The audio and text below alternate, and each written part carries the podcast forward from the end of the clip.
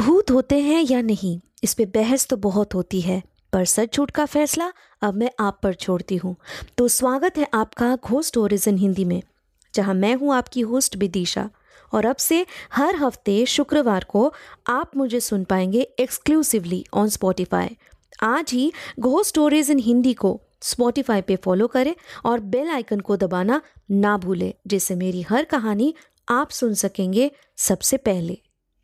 सिया कभी भी नहीं चाहती थी कि उसे एक ऐसा जॉब करना पड़े, जो उसके उसूलों के खिलाफ हो, उसके सपनों के खिलाफ हो। बंदिशों में जकड़े हुए रहना उसे हमेशा से नापसंद था। पर परिवार के आदर्श और अहंकार के कारण उसे बचपन से ही अपनी इच्छाओं को दबाए रखना पड़ा था। वो चाहती तो किसी और जॉब पे अप्लाई कर सकती थी। लेकिन माँ के ज़बरदस्ती करने पर उसे ऐसे कॉल सेंटर में काम करना पड़ रहा था। ऑफ़िस में सारे लोग उसे थोड़ी दूरी बनाकर ही रहते हैं। इसकी एक लौती वजह यही थी कि सिया खुलकर किसी से भी घुल मिल नहीं पाती थी। उसका माहौल चाहे जितना भी दोस्ताना हो, पर वो खुद ही में मगन रहने की आदि थी। पहले दिन से प्रीतमा उससे नजदीकी बढ़ाना चाहती थी। दरअसल प्रीतमा का भी उस बीपीओ सेंटर पे नया नया ज्वाइन करना हुआ था। इसलिए बाकियों से दोस्ती करने से ज़्यादा वो सिया में ही दिलचस्पी दिखा रही थी। उसका सीट भी सिया के बगल में ही लगाया हुआ था। कुछ हफ्तों तक यूँ ही सिया सबको टहलती गई। पर धीरे धीरे उस माहौल के साथ वो घुल मिल जाने लगी।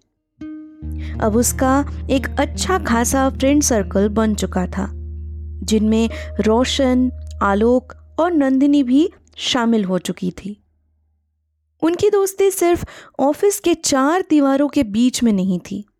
ऑफ़िस के बाहर भी वो लोग हैंग आउट किया करते थे। सब कुछ ठीक ठाक लगने ही लगा था। अब सिया काम में भी अपना ध्यान दे पा रही थी।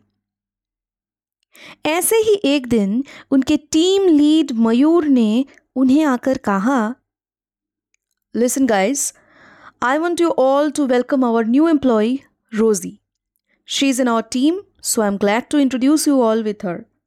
Hope you all will help her to cope with your workplace. रोजी काफ़ी खूबसूरत थी और उसकी आँखों में अलग सी जुनूनियत नज़र आ रही थी सिया और प्रीतमा के बगल में ही उसका सीटिंग अरेंजमेंट किया गया था प्रीतमा और सिया की तरफ़ उसी ने अपने दोस्ती का हाथ बढ़ाते हुए कहा हेलो आई एम रोज़ी सिया और प्रीतमा ने भी अपना अपना नाम बताया। रोज़ी ने बातों का सिलसिला आगे बढ़ाते हुए कहा, यहाँ ना, मुझे ज्वाइन करते हुए कुछ खाली खाली सा महसूस हो रहा था। लगा था कि अनजान शहर, अनजान लोग और ये ऑफ़िस भी नहीं है। कैसे एडजस्ट कर पाऊँगी?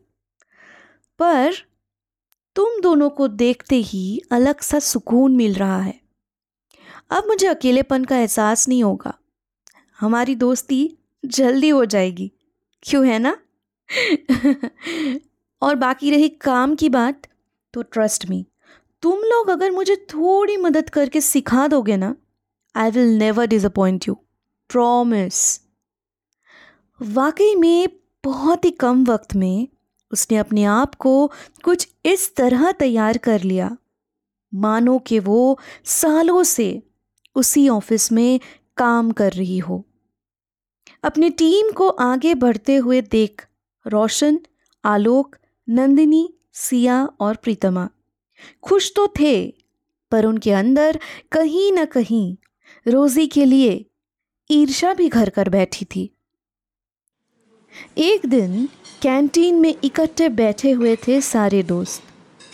तभी रोज़ी की तरफ़ देखते हुए रोशन ने कहा तो तुम यहाँ अपने पेरेंट्स के साथ नहीं रहती? रोज़ी मुस्कुराते हुए बोली, नहीं, यहाँ अकेली मैं रेंट पे रहती हूँ। प्रीतमा ने कहा, यार मैं अकेली रहने का ना सोच भी नहीं सकती। इसलिए तो सिया को साथ में बुला लिया। बहुत डर लगता है मुझे। रोज़ी जवाब में बोली, आदतें सब कुछ सिखा देती है और आपको बदल भी देती है। उस रोज़ रोज़ी की कही हुई बात पे वो इस तरह अमन करेगी, ये किसी ने अंदाज़ा भी नहीं लगाया था।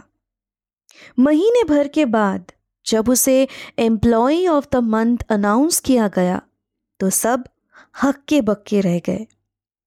सिया और प्रीतमा के अलावा हर किसी को उस ऑफ़िस में लगभग एक साल या उससे ज़्यादा काम करने का तजुर्बा हो चुका था। इतने कम समय में इतना ज़्यादा तरक्की करते हुए किसी को नहीं देखा गया था। दिन रात लगन से काम करते हुए रोज़ी थकती नहीं थी। कस्टमर सर्विस कैसे हैंडल किया जाता है, वो अब उसके जहन में आ चुका था। लेकिन यू वो सभी को मात दे देगी, ये किसी ने सोचा नहीं था। मयूर सर अब उसकी तारीफ़ करते हुए रुकते नहीं थे। सिया को शायद कभी भी रोज़ी से कोई तकलीफ़ महसूस नहीं होती थी। इसी वजह से वो कब रोज़ी की सबसे ज़्यादा खास सहेली बन गई थी कि उसे पता भी नहीं चला था। ऑफ़िस में काम करते हुए आपस में काफ़ी बार उनकी बातचीत होती रहती थी। सिया के अलावा बाकियों का भी उसने अपने अच्छे बर्ताव के ज़रिए दिल जीत लिया था। देखते ही देखते आठ महीने गुजर चुके थे। इस बीच लगातार एम्प्लॉय ऑफ़ द मंथ का खिताब रोज़ी को मिलता गया। उसकी कड़ी मेहनत और अच्छे स्वभाव की वजह से उसके प्रति अब किसी के मन में कोई भी बैर नहीं था। सभी रोज़ी से प्रभावित होने लगे थे। अब वो हर किसी के लिए प्रेरक बन चुकी थी। यूँ ही एक रात सिया कॉल अटेंड करते करते थक सी गई थी। थोड़ा ब्रेक लेकर वो कॉफ़ी मशीन के पास जाकर खड़ी हुई थी। रोज़ी भी तब उसके पीछे पीछे वहाँ पहुँच गई। उसके चेहरे से भी थकावट साफ़ नज़र आ रही थी। सिया के कंधे पे हाथ रखते हुए उसने कहा, यार आज इतना काम का प्रेशर है कि मुझसे नहीं झेला जा रहा है। कब ख़त्म होगा ये आज का हेक्टिक नाइट शिफ्ट मैं बस अब छुटकारा चाहती हूँ। सिया उसे छेड़ते हुए बोली, अरे मैडम, अगर एम्प्लॉय ऑफ़ द मंथ ही ऐसी बातें करेगी तो हमें एनर्जी कहाँ से मिलेगी? तू ही तो हमारे ऑफ़िस की शान है। मेरी भी आइडल है तू। चीयर अप बस कुछ और देर ही निभाना है। देन सीधा घर और गहरी नींद। रोज़ी भी इस बात पे दोबारा हिम्मत जुटाकर कॉफ़ी मग हाथों में लिए अपने डेस्क पे वापस चली जाती है। चारों तरफ़ बस कॉल सी चली जा रही थी। रोज़ी अपना काम ख़त्म कर चुकी थी। बाकी के सब भी अपने अपने चीज़ें समेटने में लगे हुए थे। उसी चहल पहल में अचानक से रोज़ी के डेस्क पे किसी का कॉल आता है। शुरुआत में वो कॉल आने पर टीम लीड मयूर वहीं पे खड़े थे। वो रोज़ी के कॉल ख़त्म होने का इंतज़ार करने लगे। वो अपने टीम को लेकर कैब के लिए रवाना होना चाहते थे। लेकिन जो कॉल छः से सात मिनट के दौरान ही आम तौर पे ख़त्म हुआ करता है, वो इस बार कुछ लंबी चल रही थी।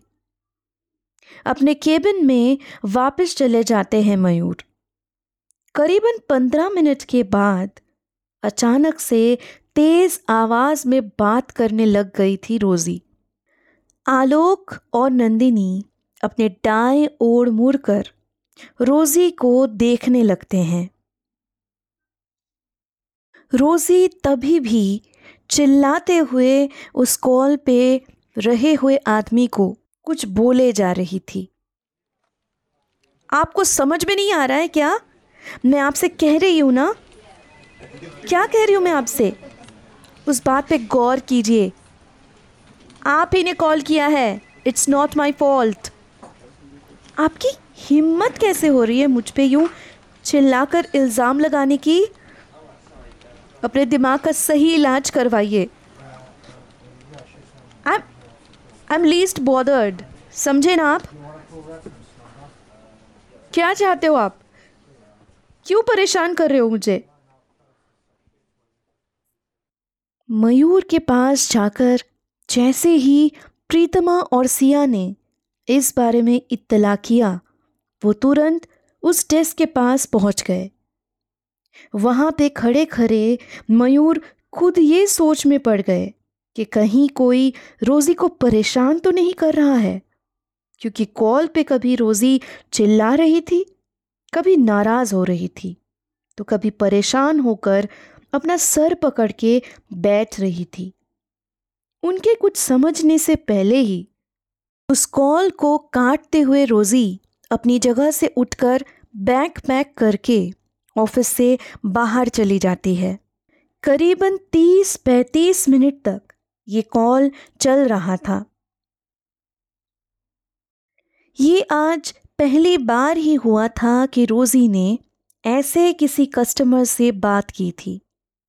उसके दोस्तों का भी मानना था कि हो सकता है, जिस कस्टमर ने कॉल किया हुआ था उसी ने कुछ ऐसी बदतमीज़ी की थी कि रोज़ी अपना आपा खो बैठी थी। किसी ने भी उसे घर लौटते वक्त कैब में बैठे हुए ये नहीं पूछा कि आखिर बात क्या थी। मयूर का भी मानना था कि रोज़ी अपने आप ही उन्हें सारा किस्सा बताए तो ज़्यादा अच्छा है। जल्दबाजी करने पर उसके गुस्से का पारा और बढ़ सकता है। अगले दिन से रोज़ी ऑफ़िस में आती तो थी, पर ऐसा लग रहा था कि उसमें कुछ बदलाव सा आ गया है। हमेशा की वो फूर्तीला मिजाज और वो झिलमिलाता हुआ चेहरा अब किसी को भी रोजी में नज़र नहीं आ रही थी। मानो कि उसे किसी बात की चिंता खाए जा रही थी। हमेशा ही वो किसी सोच में डूबी हुई होती थी। सिया ने भी अलग से उसका ध्यान भटकाने की कोशिश की थी, पर रोजी सभी तरह का बोलचाल बंद कर चुकी थी। जो रोज़ी अपने टारगेट को पूरा करने के लिए किसी भी हद तक जाने को तैयार होती थी, और जो अपने अचीवमेंट को लेकर इतनी ज़्यादा डेडिकेटेड थी वो पूरी तरह से कहीं ओझल हो गई थी। लगातार तीन दिन रोज़ी यूँ ही अपने ख्यालों में खोई हुई रही थी। चौथे दिन बस कुछ ही कॉल्स अटेंड करने के बाद वो अपने बीमार होने का बहाना बनाकर घर के लिए निकल जाती है। अगले दिन कुछ ऐसा हुआ जिसका किसी ने सोचा भी नहीं था। रोजी अचानक से उस दिन ऑफ़िस नहीं आई। ये पहला दिन था जिस दिन रोजी एब्सेंट हुई थी। इसके बाद से वो कई दिनों तक ऑफ़िस नहीं आई। बिना किसी को कुछ बताए, कोई इत्तला किए, उसने मानो अचानक से अपने आप को कहीं छुपा लिया था। उसके मोबाइल पे जब कॉल लगाया गया तो वो स्विच ऑफ़ बताया जा रहा था।